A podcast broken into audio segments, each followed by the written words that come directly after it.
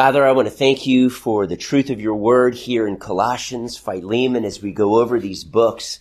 I ask God that you would just give us a, a knowledge of Jesus Christ to do your will. And as we even look at that concept this evening, open our eyes. And Father, there's just so much of this type of philosophy we're going to read about in Colossians in our world today, in this generation. I ask you, Father, give us eyes to see and a heart of wisdom to be able to speak truth into this generation and its lostness, God, and it's uh, caught up in dead, vain philosophies. I ask you, Lord, give us the eyes of Christ by your Spirit as we now look into your word. Excite our heart, God, with these truths. In Jesus' name, amen. okay, so Colossians. Uh, you might remember Colossians was written about the same time that Ephesians and Philemon, and probably all three of these letters went out together. Uh, we're probably looking at 60, 61 AD um, either in more towards the beginning or the end time of Paul's two year imprisonment in Rome when he was under house arrest. Philippians is written close to the same time, but uh, he, while Paul was in that Roman prison, but uh, at a different time. Now, here's some things to note. I don't know if when you were reading Colossians and Philemon, excuse me, you noticed some of the crossover. Number one, who was the scribe for Ephesians? Does anybody remember? You guys remember his name? Real, really close, yeah, Tychicus or Tukikos. And if you're, that's how you pronounce it in Greek, but the Tychicus also more than likely penned Colossians. We read about this in chapter 4, verse 7. And he at least was the one who went with the letter. Excuse me. And delivered it. Um, if you were to look at chapter 4, verse 9, okay, go ahead and look at chapter 4, verse 9. What name is given there that should, that you, you should remember? It sounds familiar. Onesimus. And where do we read about Onesimus, aside from here, of course?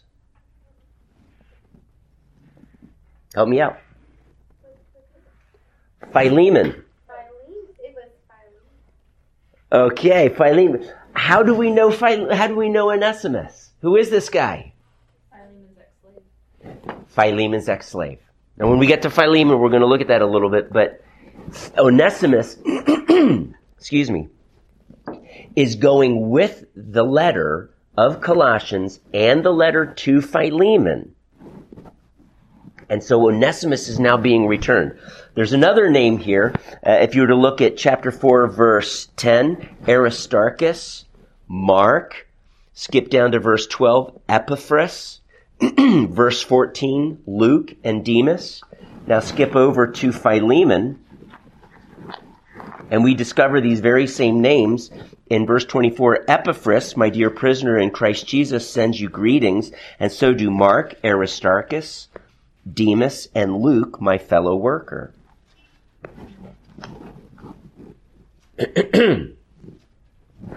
Excuse me, I don't know what's wrong with my with my throat here. Um, and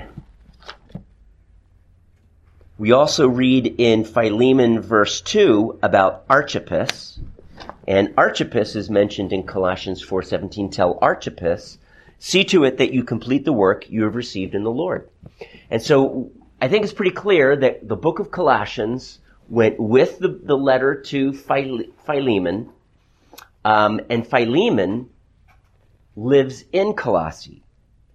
We, we learn about this. There's a church that actually meets in his home, and well, we'll get into that later. Colossians, therefore, is, is penned about this time. I don't know if you noticed this, as you read through Ephesians and then through Colossians, there were numerous parallels. The most obvious, of course, is when he's talking about putting off the old man, putting on the new man. But he's talking about being clothed with Christ and being able to um, to love. The focus in Colossians three is love, as the focus in Ephesians five is love. Um, and then we get to these uh, Husbands, be gracious to your wives. Wives, be obedient to your husbands as unto the Lord. Children, obey your, or submit to your, your husbands. Children, obey your, I'm sorry, can you two guys? I'm sorry, there's a, a spider there. Okay, Jim, can you go take care of that, please? But it's a daddy long leg, so I don't know if I should kill it. Oh, Jim will take care of it. All right. Thanks, buddy. All right. and you, you see these parallels, and, and he also tells he, there's an instruction to slaves, instruction to masters, and it's a little similar to uh, what we read about in First Peter. But these really are the only two books that parallel so closely like this, and it's because they were written one after the other. Now I don't know which was written first. Um, we I, I, I don't know. Uh, I, I personally think that Colossians was, but it doesn't matter. What we what we read here then in Colossians is a number of parallels. Um, I'm going to encourage you, if you ever have time, sit down and look at look at Ephesians and look at Colossians and just see the number of parallels that there are. The very first thing we're going to get into today uh, in depth is the supremacy of Christ in, in Colossians one. We see that in Ephesians one. Okay, who was uh, who by the same power that uh, raised us from the dead, Jesus Christ was raised to life and was seated at the right hand of the Father, far above every rule and dominion and power and title that can be given, not only in this present age, but also in the one to come. He's the head of the church. And so that's what Colossians 1 does. So we actually, again, we see a number of parallels. I'm not going to get into those parallels, but I'm just going to leave that up to you and encourage you to look at a little bit closer. It is possible that Paul did visit Colossae now, I want you, here's what I want you to do. If, if you have a map in the back of your Bible or somewhere of Paul's missionary journeys, I want you to go to that so that you can see this. If we're going to look at Paul's third missionary journey, and where does Paul go? Because it says that he go, acts as he went through the interior of Asia. Now, of course, that's the province of Asia, not Asia, the continent. And it is very possible that he went through Colossae, Laodicea, and Hierapolis. All three of those cities are very close to one another. And you remember Laodicea because there was a letter that Jesus wrote to that city in, in Revelation chapter 3. Okay? And that's where he says, I want you to be neither, um, hot, no, you're neither hot nor cold, you're lukewarm. And he rebukes them for this. Okay, if you remember that. This Laodicea apparently has a letter that we read about at the end of Colossians, and they are to exchange letters. Very possible that that letter was the letter we have in our Bible entitled Ephesians. Now again, some of the earliest manuscripts do not have the word Ephesus in Ephesians chapter 1. It's blank. Uh, there is one that actually says Laodicea. So tradition, though, tells us that it was Ephesus, and most of the manuscripts tell us it's Ephesus. Regardless, a circular letter, and Paul, even though he visited, if he did, eh, it wasn't for very long. He then went to Ephesus, and he stayed there for three years. So he either left Epaphras in Colossae or while he was there in Ephesus for three years, he sent Epaphras to Colossae. We don't know which, but it is through Epaphras that Colossae, the city of Colossae, heard the gospel. We read about that in verse 7. You learned it from Epaphras, our dear fellow servant, who's a faithful minister of Christ on our behalf. now, Paul begins with a prayer. Just by the way, like he does in Ephesians 1. He begins with a prayer, and I want us to look at the main point of his prayer, and we find it in verse 9. And halfway through, he says, you know, we've not stopped praying for you and asking God, here's what he's going to ask him, to fill you with the knowledge of his will through all spiritual wisdom and understanding. Sounds very spiritual. Yes, knowledge of God's will through all spiritual wisdom and understanding. But here at the heart of this prayer, in the, at least in the back or for, really forefront of Paul's mind, is this Colossian heresy that is rooted in a philosophy that they have mixed or begun to mix with the gospel. And he wants to caution them. People are coming in and they're spreading these uh, philosophical ideas, the religion of angels or worship of angels, and some and, and, and asceticism, and these various elements are beginning to take root in the Colossian church, and he's got to caution them about it.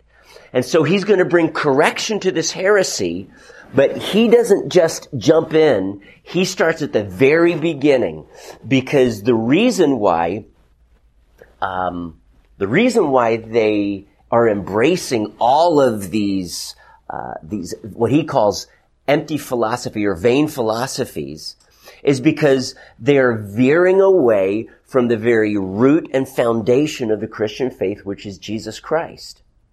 Now, we're going to see that as we go through it, um, the Colossian heresy, for example, look at chapter 2, verse 8. Chapter 2, verse 8. See to it that no one takes you captive through hollow and deceptive philosophy, which depends on human tradition. So it's stuff that men have made up, and it sounds good, and because it sounds good, has been passed down. Human tradition, and the basic principles of this world, rather than on Christ. So can you see that they're veering away from their foundation in Christ? Now, turn with me then because I don't know about you. My question was, what's the basic principles of this world? Let's turn over to chapter 2, verse 20. Since you died with Christ to the basic principles of this world, why as though you still belonged to this world, do you submit to its rules? Do not handle, do not taste, do not touch. Those are some of the rules that make up the basic principles of this world. If you were to travel the world, you would realize that there is a basic understanding of right and wrong. Romans 2 speaks of this, that it is the law of God written on the heart of the Gentiles as well as the Jews. Okay? It's what our founding fathers called natural law. Natural law is the image of God, broken as it is, in us that gives us our, what we call conscience. It is this general sense of right and wrong. Now, it's broken, it's not perfect, but it will cause us to want to create rules. Nothing wrong with this but here's what's happening. So that we don't sin, we build walls in front of that sin. I'm not going to cross this barrier, not going to climb this wall. And it's do not handle, do not taste, do not touch. Because if you do, then the next step is that you're going to sin. And so this concept of asceticism is this harsh treatment of the body. Okay? I don't want to overindulge in food, so I am going to fast a lot. I, I don't, there's some of them have this weird sense of pleasure. Pleasure is wrong. Some pleasures are, but as a result, many of them say all pleasures are wrong. And therefore, I'm going to build my own personal set of rules that will keep me from pleasure. Okay? And this type of asceticism, this type of rigorous rules and regulations, um, some of the Jews were using the Old Testament law as well. So there's a little bit of Judaism in this Colossian heresy. There's a little bit of, well, a lot of asceticism, but it goes back to the basic principles of this world, right or wrong. And here's what it does then.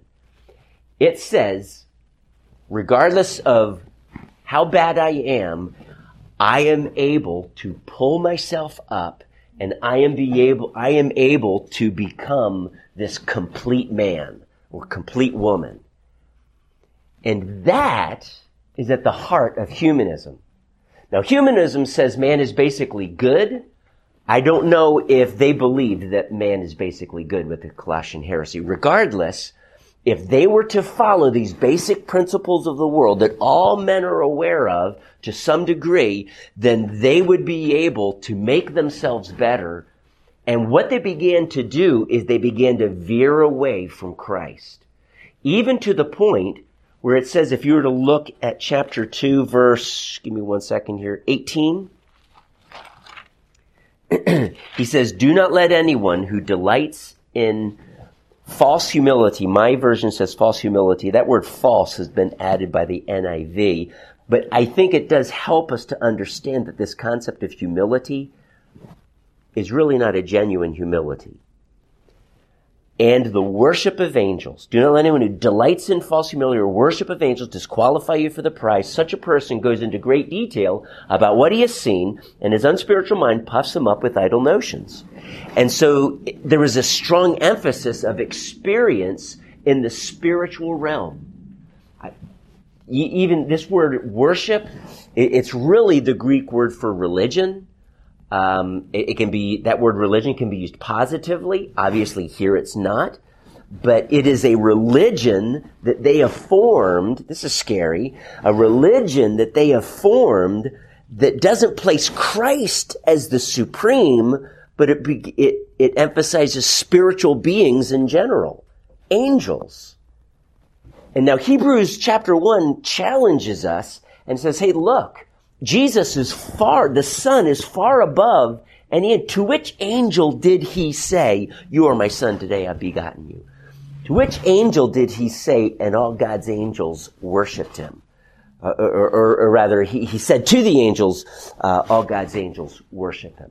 And so we see this clear distinction between the Son and the angels, and yet the Colossian heresy was bringing, was lowering the status of Christ and elevating the status of spiritual beings.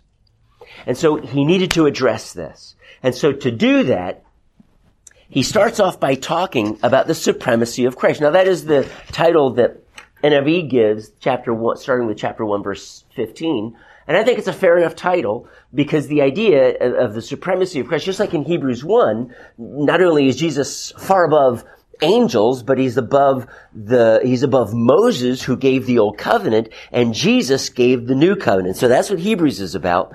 And here, Jesus is far above any spiritual being, including demons whom he disarmed at the cross. It tells us in chapter 2 verse 15. But he has then become the one who reconciles all things to God he then becomes the one who is the giver of our be because chapter 3 says because we are in Christ we have this life that will be fully manifested when Jesus appears. But he is the source then of our life and we're going to get into this but then also why don't we sin? The Colossian heresy basically comes up with this philosophy of us, I'm the one who's doing this. I'm the one who's crucifying these desires and look how good I am doing and what I am achieving. And Paul is saying, hey guys, all of this is rooted in Christ. It's rooted in Christ. Um, let me just make sure that I'm on target here with everything I want to say. Give me one second. If you were to look at chapter 2, verse 6, I would say chapter 1, verse 10 is the springboard of where Paul is going to go with this, where, when he says um, that you would be, fi- you, he's asking God to fill you with the knowledge of his will the knowledge of his will that he really gets into in chapter three. How is it that we truly deny self? How is it that we truly are filled with love? Is that human effort? Or is that rooted in Christ? Filled with the knowledge of his will through all spiritual wisdom and understanding, not some hidden type of knowledge, but it's made available. Christ has revealed. Everything goes back to Christ in chapter 2, the first five verses. All in whom are hidden, verse 3, in whom are hidden all the treasures of wisdom and knowledge. Everything, all truth goes back to Christ. Everything does. If, if you're going to be in taking classes in college and they're going to be talking about all of these truths, if that truth cannot find its root in Christ, it is not truth. Okay? Let me say that again. If you are learning anything that postulates truth, and it says this is truth, but it cannot be, it cannot be rooted in Christ. It is not truth. I don't care if it's scientific. I don't care if it's mathematical. I don't care if it is philosophical if it is of any other branch of science. If it's not found in Christ, who holds all things together, then it is not truth. All right. Chapter 2 verse 6. So then, just as you received Christ Jesus as Lord, continue to live, and I want you to emphasize, underline those two words, in Him. And, and this then becomes the crux of where Paul is going with all of this, the supremacy of Christ, the fullness of God in Christ, and now we have fullness in Christ. We're going to get to that. So everything all goes back. It is not man pulling himself up by his own bootstraps. It is not man's self-will, effort, trying as hard as he can, creating New Year's resolutions only halfway through the year. That's not what it's about. It is about sourcing Christ, being found in him. So, just as you received Christ Jesus as Lord, continue to live in him. Rooted and built up in him. Strengthened in your faith as you were taught and overflowing with thankfulness. So the result of this is going to be th- that we're going to go through is that we're going to overflow with thankfulness. Tell you to, to overflow with thankfulness. There's a joy in that, isn't there? When you when you to if you were to interview one of these people in Colossae that was teaching this heresy, they wouldn't be overflowing with thankfulness. I can guarantee you there would be a burden on them. This weight. Jesus says, my burden is light. You sacrifice your will and I will empower you and overcome all weariness. All right? So I'm going to suggest to you that what Paul is getting at here undercuts this sense of weariness, trying so hard over and over. And it, it's because when we realize that Christ is our source, and once we're found and rooted in Him, we receive all of our strength through Him. And we're going to get into that. But uh, this is that right there, chapter 2, verse 6, I would venture to say would be the theme verse of this book. It's found in the middle, but I would say it's the theme verse in this book. It, I would say it best sums up everything in a nutshell of what Paul's going what Paul's saying. Okay, so the supremacy of Christ. The first thing that I want us to look at here. Supremacy of Christ. He says that he is the image, or we get our word icon from this word. He is the image of God. Hebrews 1 says he's the exact representation. In other words, he perfectly reflects God. Perfectly reflects God. Then it says that he is the firstborn of all creation. Firstborn of all creation for or because by him all things were created, things in heaven and on earth, visible and invisible, whether thrones or powers or rulers or authorities, all things were created by him and for him. That means Jesus created the angels. And if Jesus created the angels, what on earth are you worshiping them for? What on earth are you cr- allowing these spiritual beings to become the subject of your study and your devotion? No, Christ needs to be. And this, so this is his point.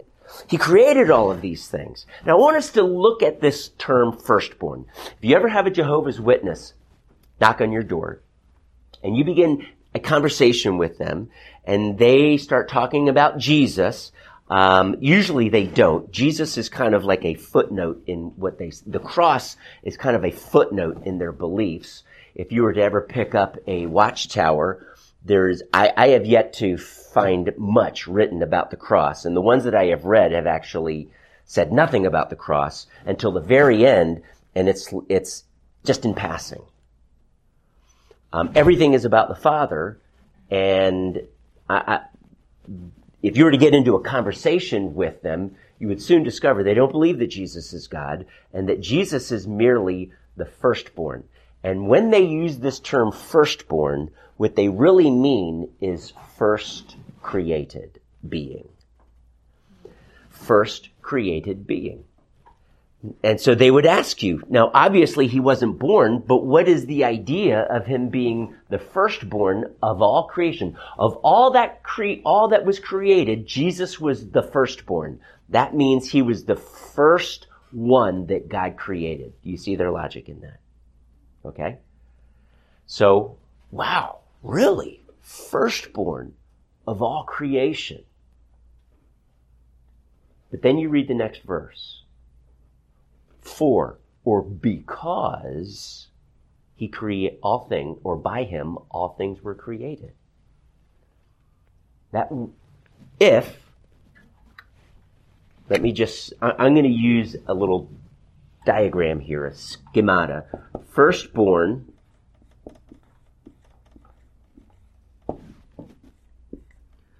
um, created all things. Okay. According to the Jehovah's Witnesses, because Jesus was the firstborn, he therefore created all things.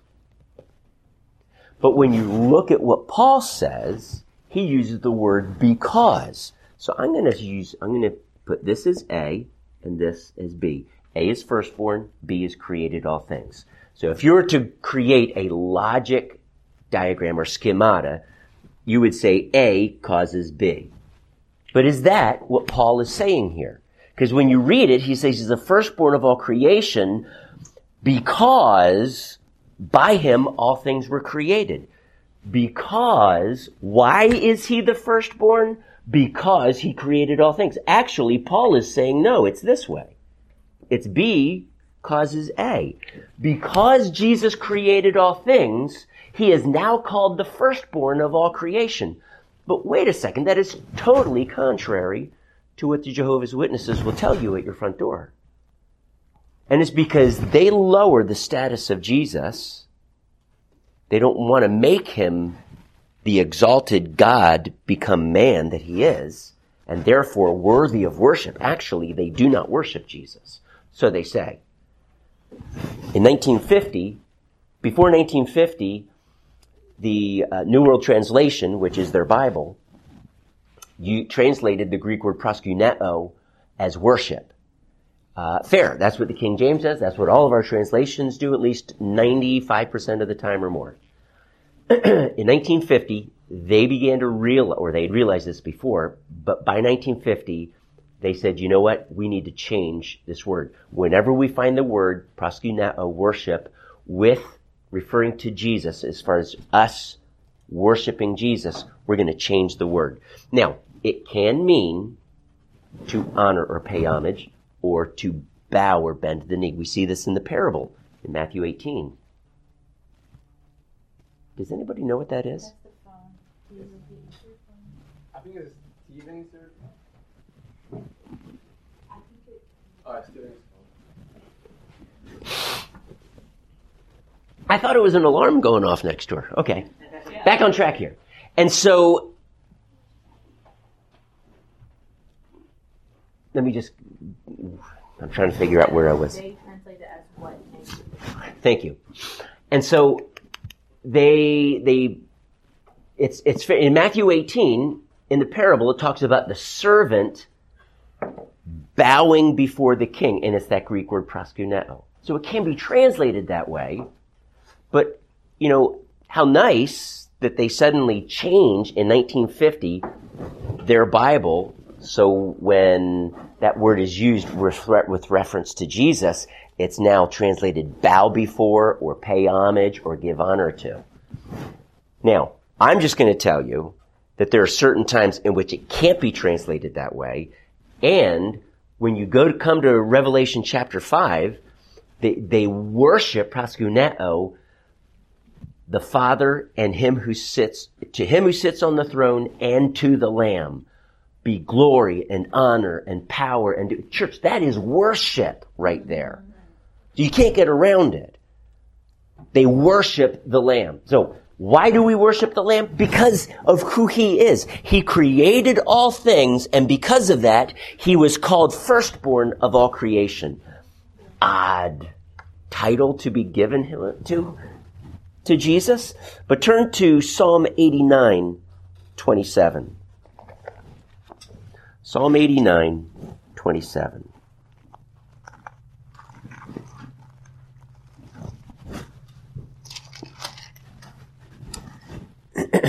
in Psalm 89, 27, it says this I will also, this is God speaking, I will also appoint him my firstborn with regard to, uh, to with regard to David uh, verse 20. I found David my servant. Okay. I will also appoint him, David, my firstborn, the most exalted of the kings of the earth. Okay. Firstborn does not necessarily mean born first. David, by the way, was not the first king of Israel, was he? Who was? Saul was. But David was the first one appointed by God, truly by God. David was God's choice. Saul was the nation of Israel's choice. David was God's choice. And he becomes, of course, an exalted king. Um, and, and so God gives him this title, firstborn. He's my firstborn. Israel was God's firstborn the nation of Israel was God's firstborn. Okay? So we have to be careful. The word, that term firstborn is a title, though it's generally given to the one born first. It's not always, and it's not just having to do with one born first. Okay? Or even created or anything. It is a title of supremacy. And so, for example, um, the Manasseh and Ephraim are, twi- are, are, are born and they're twins. Manasseh comes out first, so he's technically born first, but Ephraim, born second, is the one who is given the firstborn rights. And when Isaac adopts them, he actually, instead of putting his right hand on Manasseh, he crosses them and puts his right hand on Ephraim and gives the firstborn blessing to Ephraim. Okay? Now, why he does that, I'm not sure. But there were blessings that God was going to be giving to Ephraim as the firstborn. And so, anyway, so Jesus receives this title firstborn. Now, if we were to skip down just a few verses, we also come across this phrase, he is the beginning and the firstborn from among the dead. Now, the Greek is firstborn from among the dead is different than firstborn of all creation. Firstborn from among the dead or out of the dead tells us that Jesus was a member or a, he was one of the dead. Do you see that? For Jesus to be, it says he's the firstborn from among the dead. That means he was one of those people who was dead, but then he obviously was made alive. Firstborn of all creation is worded differently. It doesn't say firstborn out of all creation, because that would make Jesus that would be, that would imply that Jesus was a created being. He was firstborn out of all creation, just like firstborn out of or from among the dead. And that's not how the Greek reads. It says firstborn of all creation, supreme of all creation. Why is he supreme? Because he created all things. All right? Now, so Jehovah's Witnesses will play on this. See, if he's firstborn from among the dead, then that means he was dead, but now he's alive. So if he's the firstborn of all creation, that means he was created, and now he's the head. That is not how the Greek reads at all. Okay? So, this then emphasizes the supremacy of Christ. Now, if we were to go through these verses from 15 to 20, and you were to underline the, in, in Greek it's one word, but you, in your translations it's probably two words, like all things. You will find that phrase four times. All things, all things. He created all things. Um, he is before all things, and in him all things hold together. Verse 20, and through him, Jesus, to reconcile to himself, God, all things so the purpose of Christ coming to this earth was to reconcile to God all things. Now, not just human beings, but all things. There is a, um, a corruption in God's created order. It has sin has affected and infected all of God's creation.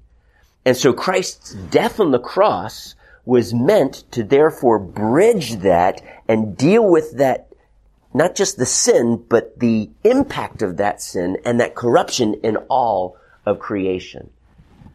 And so he did this, it says, through the cross by making peace through his blood shed on the cross. Okay? So, this is this is, th- th- this word right here, reconcile, by the way, is a different word for reconcile that you will find in Romans.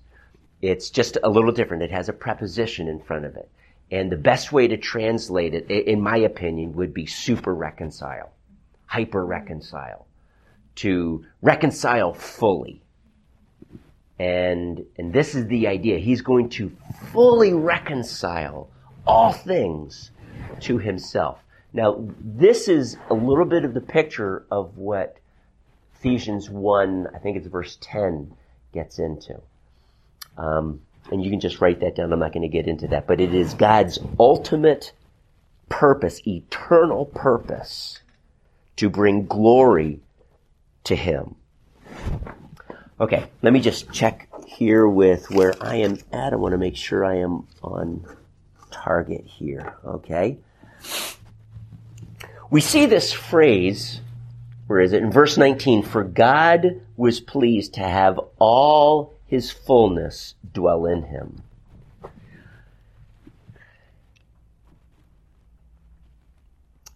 That phrase is reflected on in chapter 2, verse, what is it? Uh, 10, excuse me, 9, verse 9. For in Christ all the fullness of the deity lives in bodily form. Now, there are two words I'm going to put up on the board here. One is the, thea, tatos, and the other is, and you're going to see just how close these two are. Okay. Theotetos, it means divine essence, and theotetos means divine essence. Theotes means divine attributes. So there's a big difference here.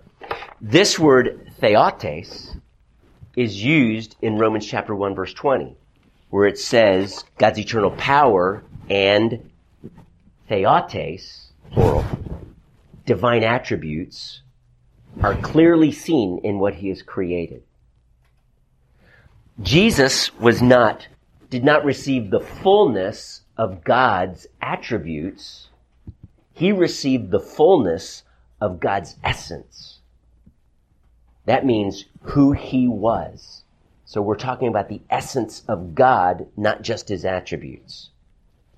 I'm sorry, this, this is kind of theological, I realize, but this is actually an important point when we're looking at who is Jesus.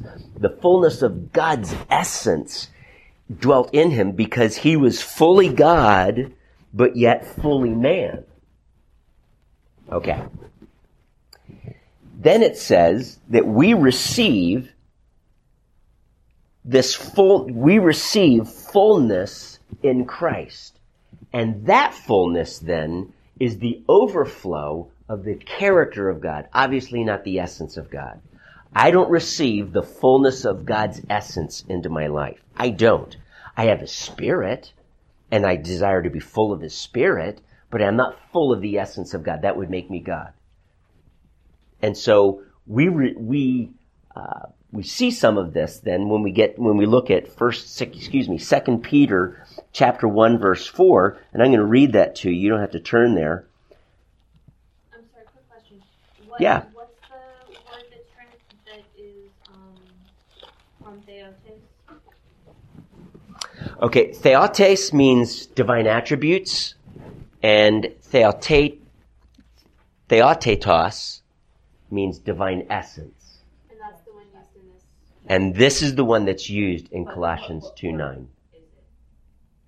It's, it's the word deity.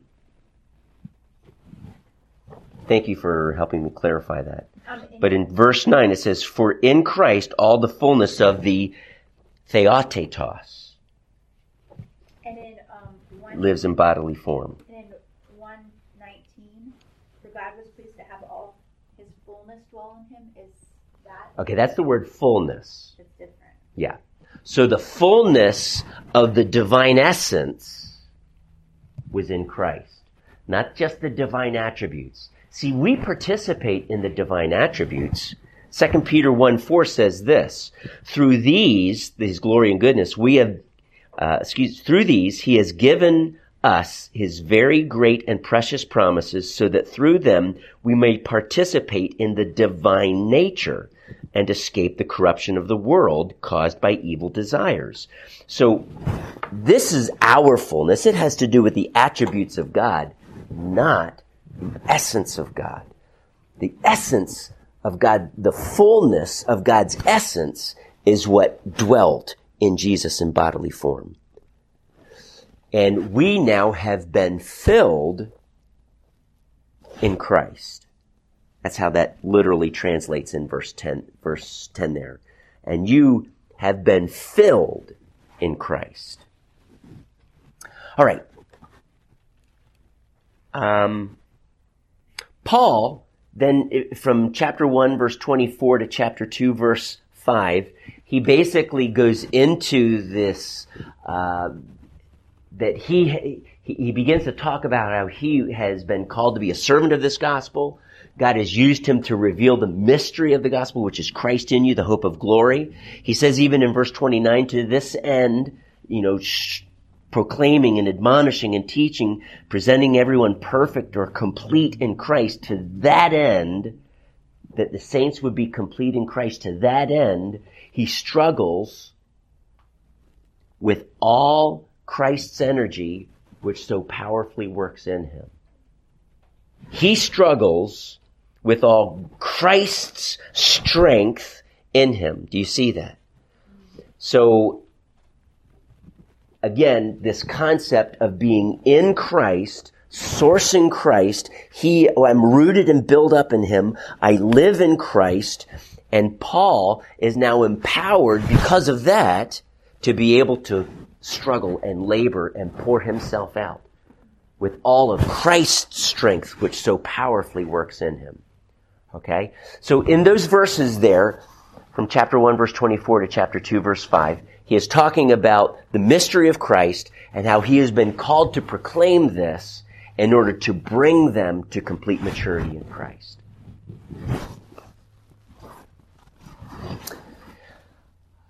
Um,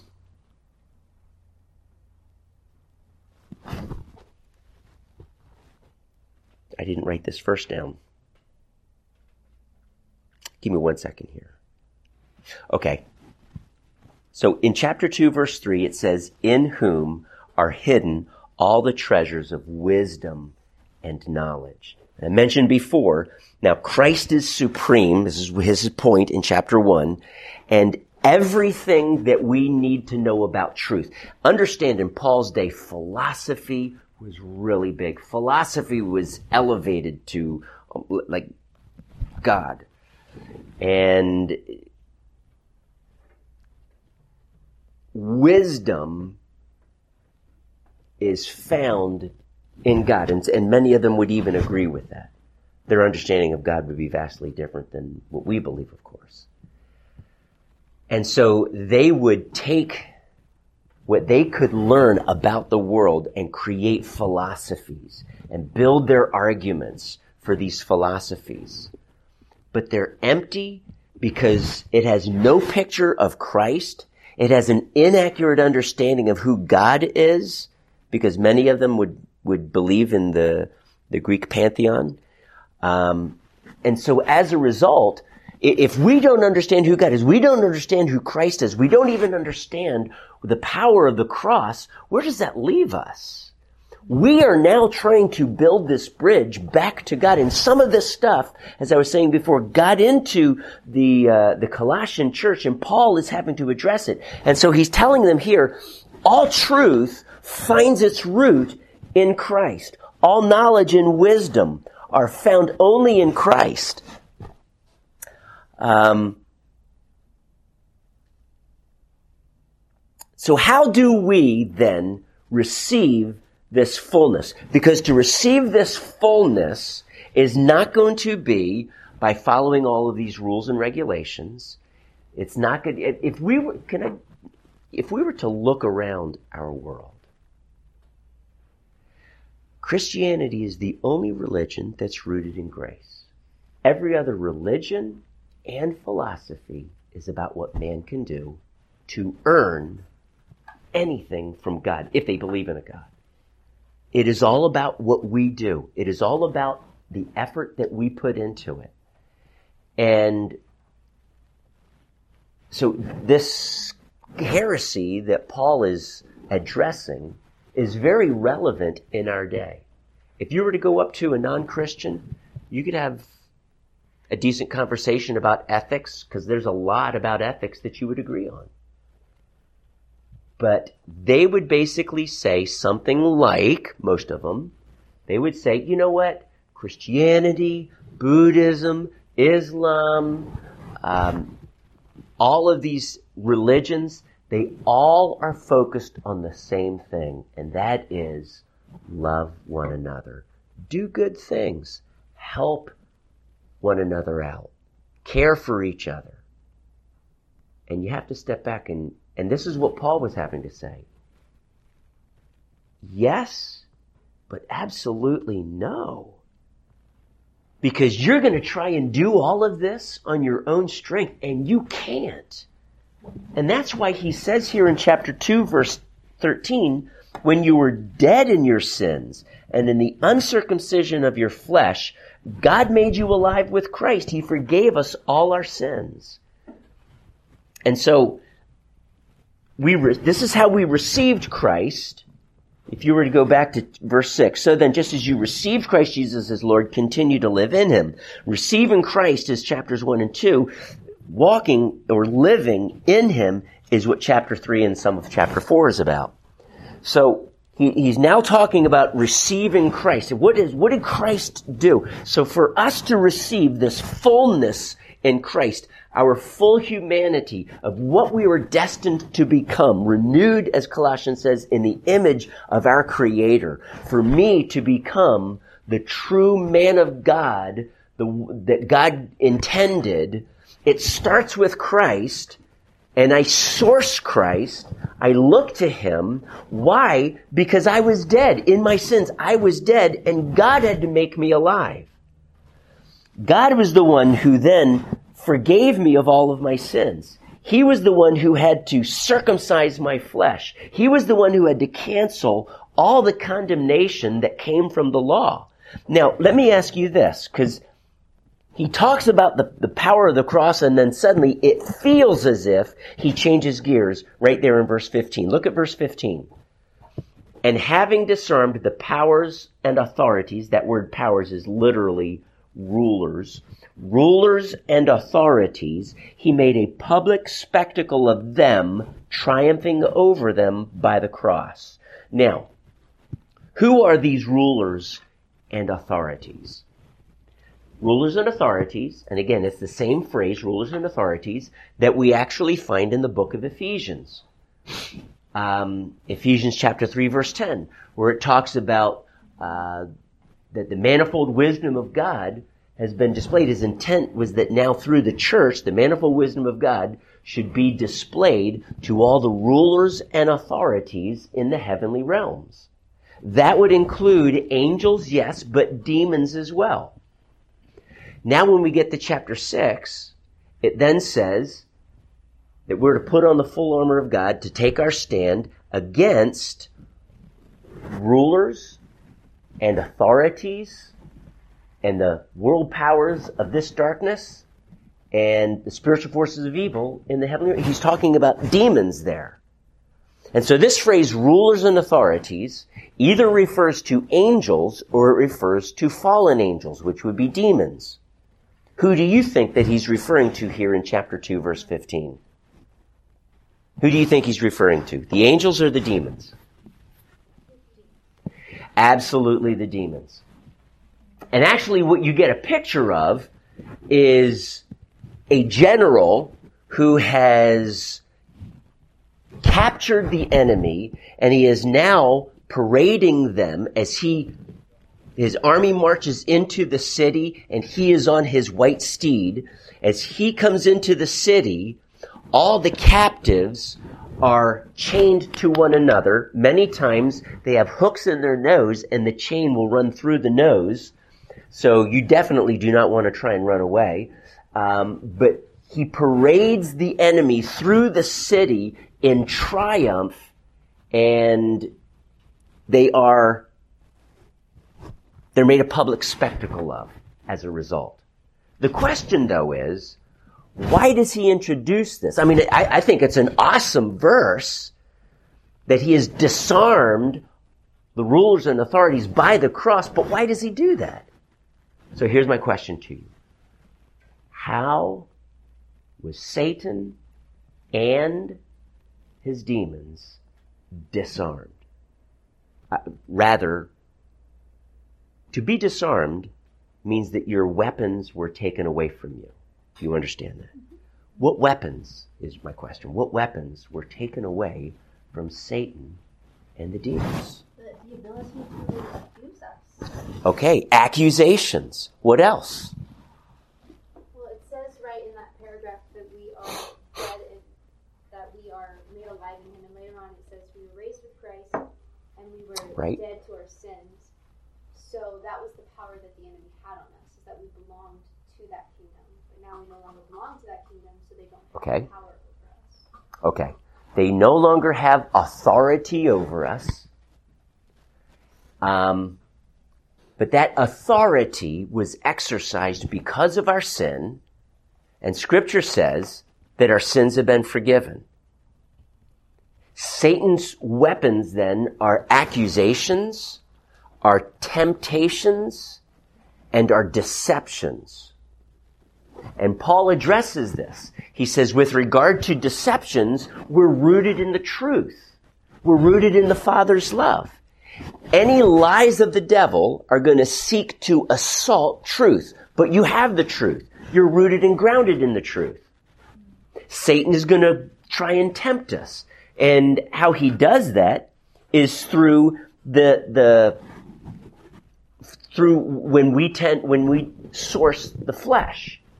But we have been freed from the flesh. It has actually been crucified, so it has no power over us. Now that doesn't mean we cannot source it, but we are not connected by a ball and chain, we are not subject to its power and authority anymore. That has been crucified. Okay? So, even though, even though we have been crucified to the world, we can still sometimes act like the world, right? So, but the power that the world had on us, the sway that it had on us before we came to Christ, that is what has been broken. The flesh, the power of the flesh has been broken. It's been circumcised. But can we sin? Yes, we can. But the hold that it had on us, that has been broken. And Satan now can no longer use that flesh to control us. The only way to do that is if we choose to yield to it. And we can do that. We can yield to the flesh, but it does not have that power and authority over us like it did. The other way, the other uh, weapon is, as Mickey Lana mentioned, is accusations. And because we are hidden with Christ in God, because our sins have been forgiven, then there is no accusation. Romans 8 1. There is therefore no condemnation for those of you who are in Christ Jesus. The law and its condemnation has been canceled against us. Our sins have been forgiven. There is no weapon that the devil has, listen, unless you give him one. Okay? Unless you yield truth. Unless you yield to the flesh, unless you yield to listening to his lies, his accusations that are false. Because he's been hurled down. The Father doesn't listen to his accusations anymore. The Father is dead set on what the truth is. We are in Christ. We have the righteousness of Christ. Um, our sins are completely forgiven. No accusations against the saints will stand before God. The problem, though, is not that God gives ear to the enemy, but we can. So we can yield to that. It's just that they're all lies. All these accusations, they're lies. They make us feel unworthy. They make us feel condemned. They make us feel like, you know, how can God love me? In fact, I'm sure that He doesn't. And these accusations can build in our life and become such a source of depression and unfounded guilt and these weapons, because of what Christ has done for us to, up to verse 15, because of what Christ has done for us here, in that way, by the cross, the enemy's been disarmed. Okay? So as a result, don't let people judge you by what you eat or drink, or by what you celebrate. A Sabbath, a new moon celebration, um, a new moon festival. because he says these were shadows. They were shadows. In other words, they prefigured uh, something about Christ. The Sabbath prefigured the rest, Hebrews 4, prefigured the rest that we would have in Christ. So do I keep all Ten Commandments? Well, I, I try, but even though I may work on Sunday, I am still keeping the Sabbath. By the way, Scripture never tells me that the Sabbath changed from Saturday to Sunday. It never says that. The Lord's Day is different than the Sabbath. I think the body of Christ made a serious mistake trying to get away from, you know, you know creating a Christian version of the Sabbath. And, and the reason why they did that is because they wanted to continue to observe the Sabbath. And that's fine. Romans 14, we looked at this two weeks ago. One man observes one day as special. Another man observes all days as special. That's fine. There's benefit in observing whether it's Saturday or Sunday as the Sabbath, but there's benefit to observing all days as holy unto the Lord. Not necessarily that you don't work because you have to work, right? So it is, it's a mistake when someone seeks to judge us saying, hey, you worked on Saturday. That's right. Yes, I did and I kept the Sabbath. As a matter of fact, I keep the Sabbath every day because that is what Christ has fulfilled for me. So these are shadows. Hebrews 10.1 talks about the ceremonial law as being shadows as well, the festivals as shadows. We do not have to keep the Jewish festivals because the Jewish festivals looked ahead to Christ, which is the body. And I don't know what your version says. Mine says the reality is found in Christ. The Greek word there is soma, body. The body is, is in Christ. And so he's the body that casts the shadow. So you, you come across the shadow, the Old Testament, you see it has a vague outline. Maybe it's a little bit longer than the actual body or thinner or whatever, but it resembles the body and it prefigures that body, prefigures Christ. So that was the purpose of the law. And so he says, because these, uh, the law has been uh, canceled against you, these accusations canceled against you, these ceremonial laws are not things you need to observe anymore. Um, it is because they were simply looking ahead to Christ. So everything, again, goes back to Christ. You are, you, you received Christ, and now you are, now we seek to live in Christ. We are rooted and built up in Christ, strengthened in the faith as we were taught and overflowing with thankfulness. Okay. Um,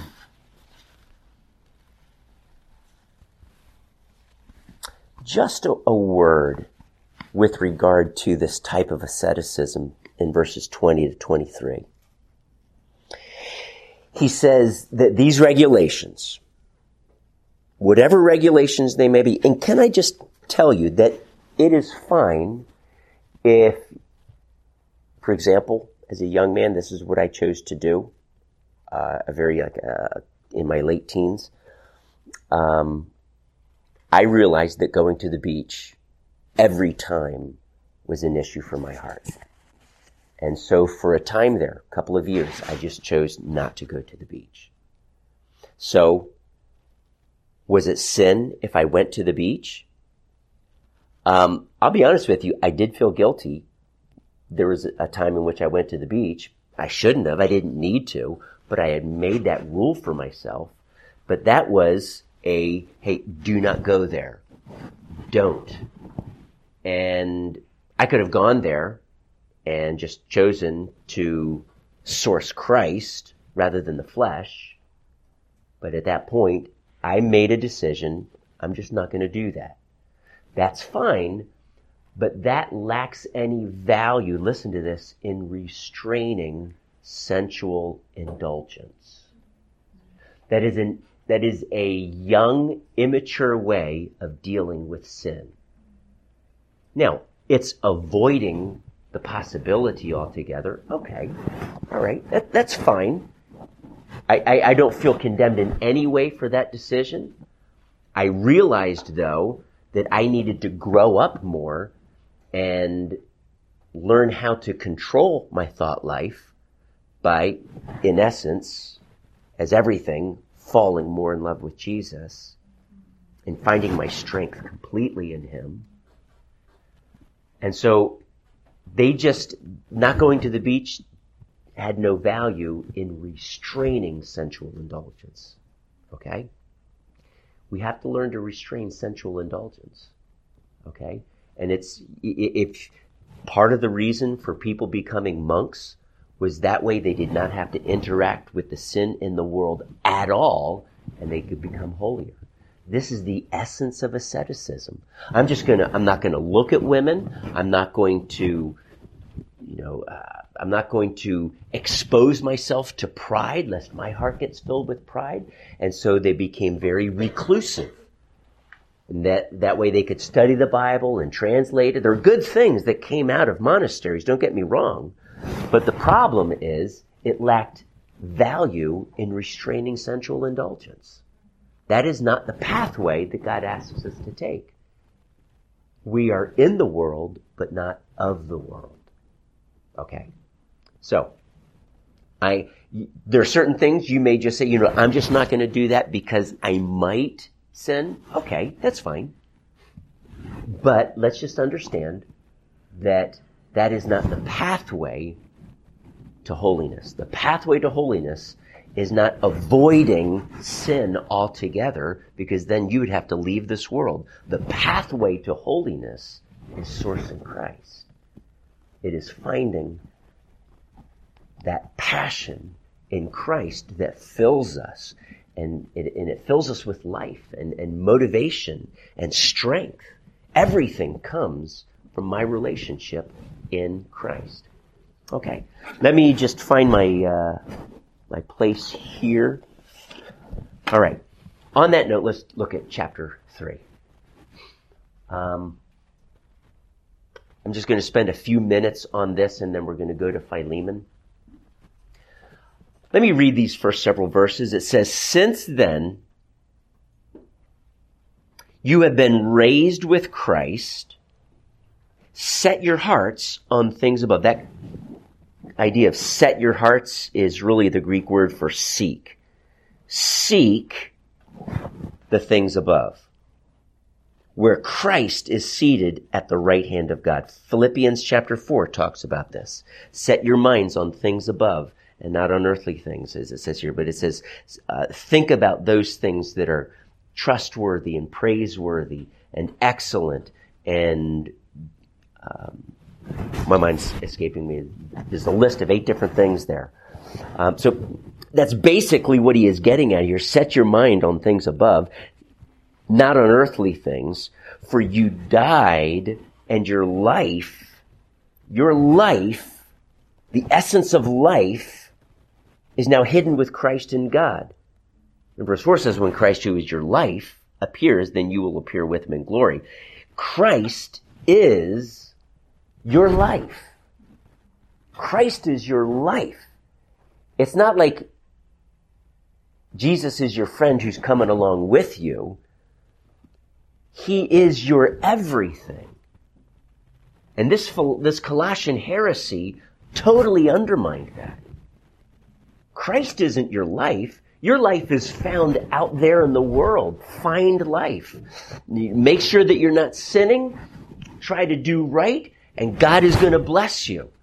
And it is, it was, its, its thinking was completely separated from this concept of sourcing Christ. My life is hidden with Christ in God. And so this, this remember we were dead, which means this, there was no spiritual connection with God. I was lost and a slave to sin. And now that I'm alive, that death is gone because I'm a, I have life in me by the Spirit, and therefore these chains are broken, and I am free now to make wise decisions in Christ to not sin. And so because of this freedom that you now have, he says, put to death whatever belongs to this earthly nature. And this first set of sins has to do with lusts, evil desires. Um, there's a couple of lists here. The next one is found in verse 8, and he says, rid yourselves. So first put to death, now rid yourselves of all such things as anger, rage, malice, slander, and filthy language from your lips. Those have to do with anger. This emotion of anger that can control you. You don't suppress the anger. You don't vent the anger. Just like Colossians 4, what is it, verse 31 says, get rid of the anger. There's only one way to get rid of the anger, okay? And that is by fully immersing yourself in Christ. Discovering the vastness of His love.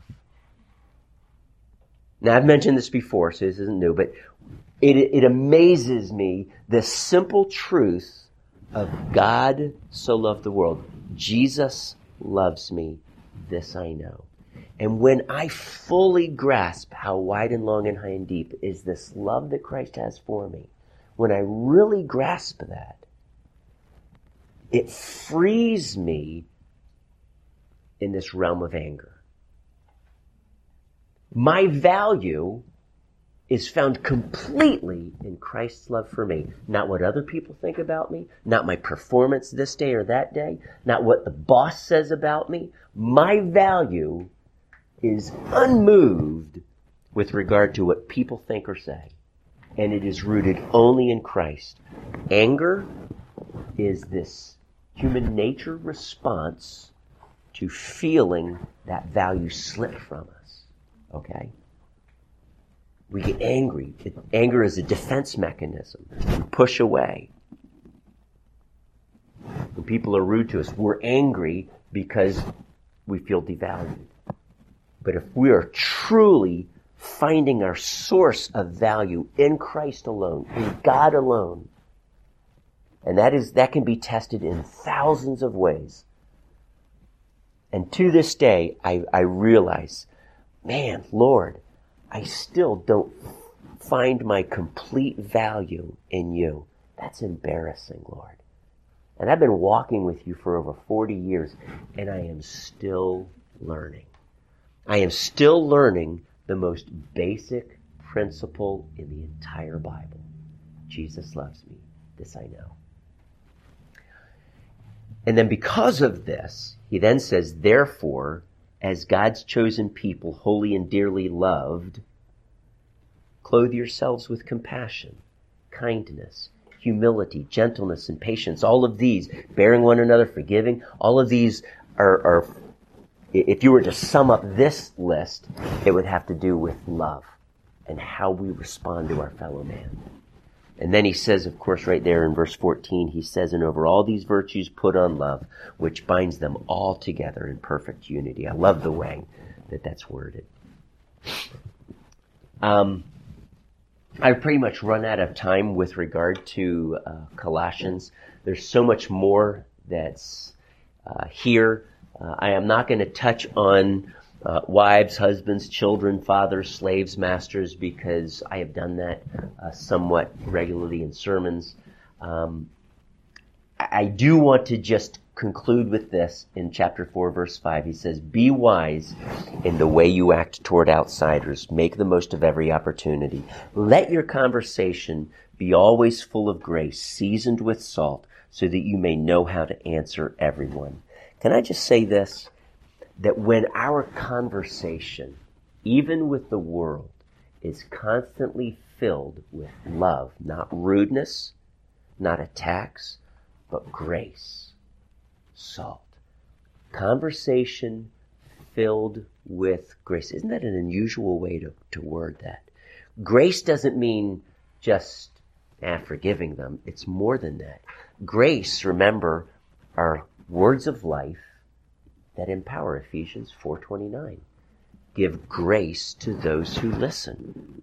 How? With wholesome words, with words that bring life, not death. Words that build up rather than tear down.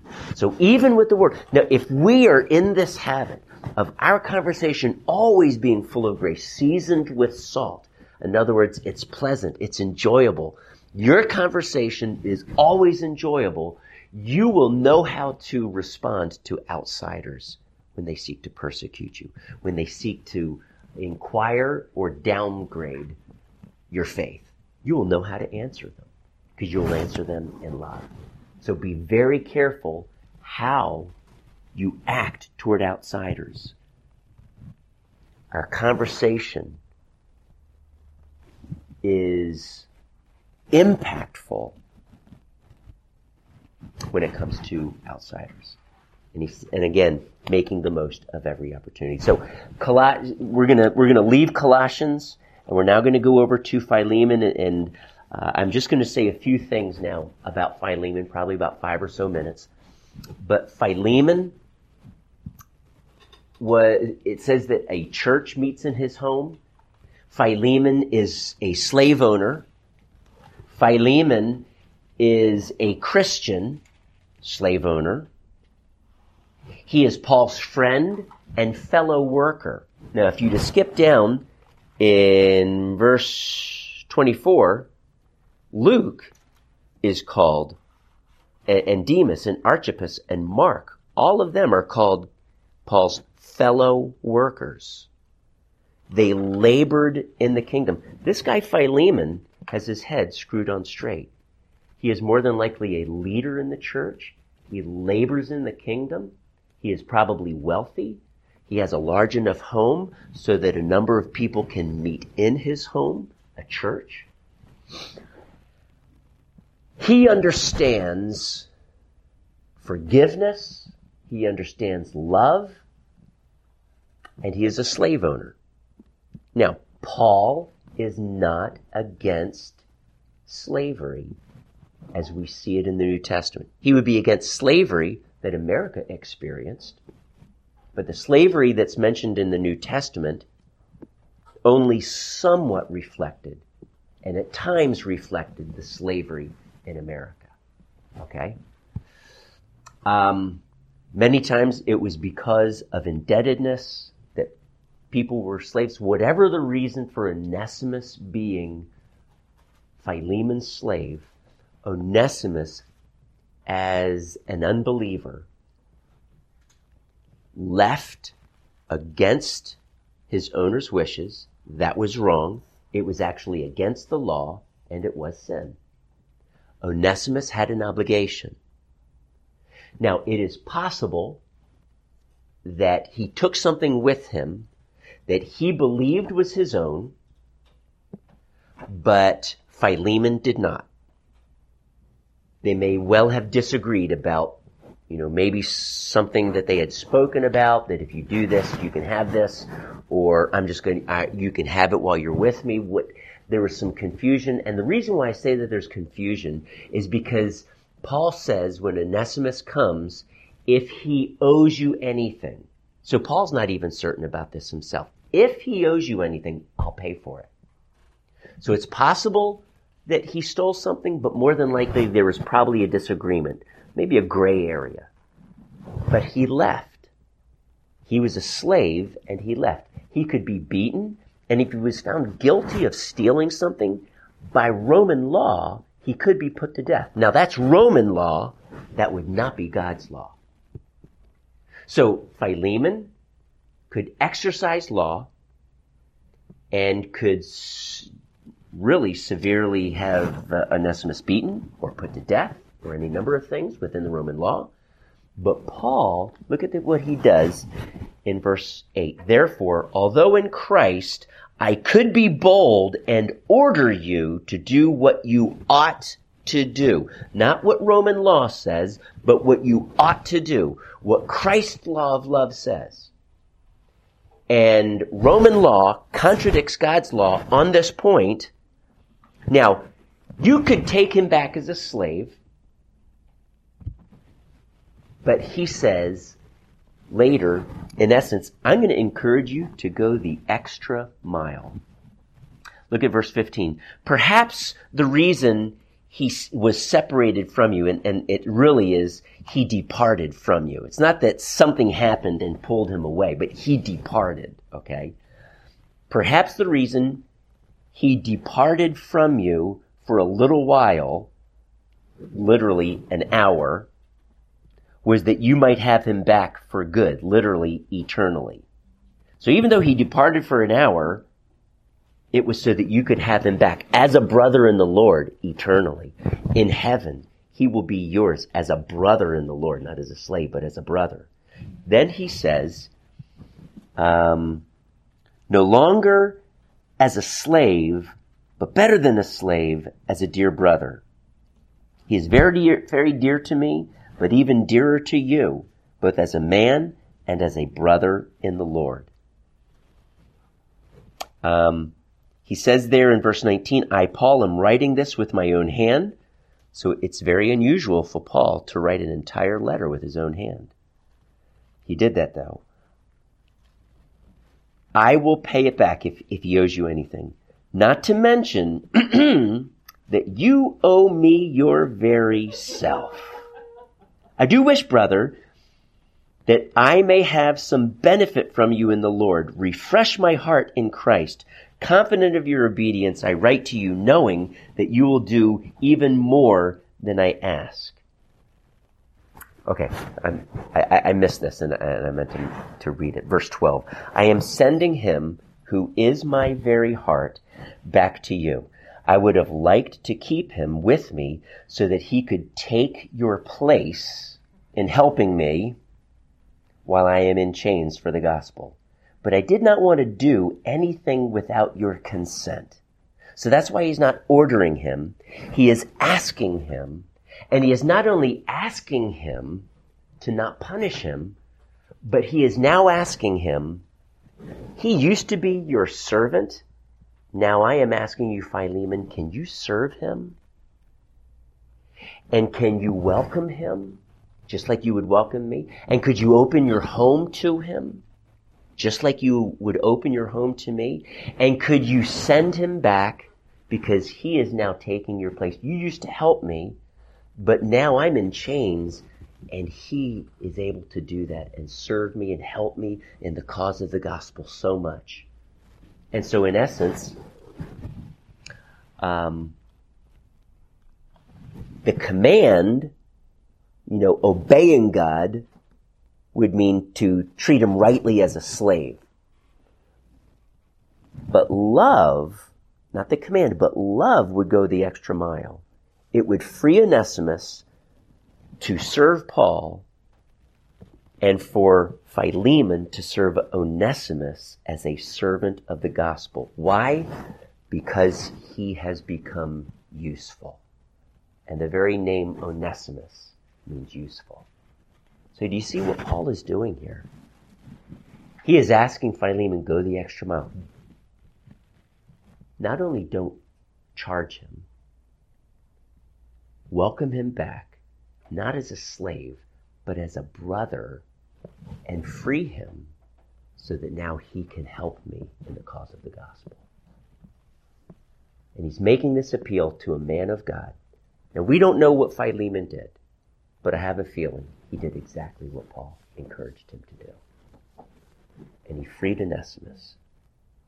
The master, Philemon, became the servant and sent him off.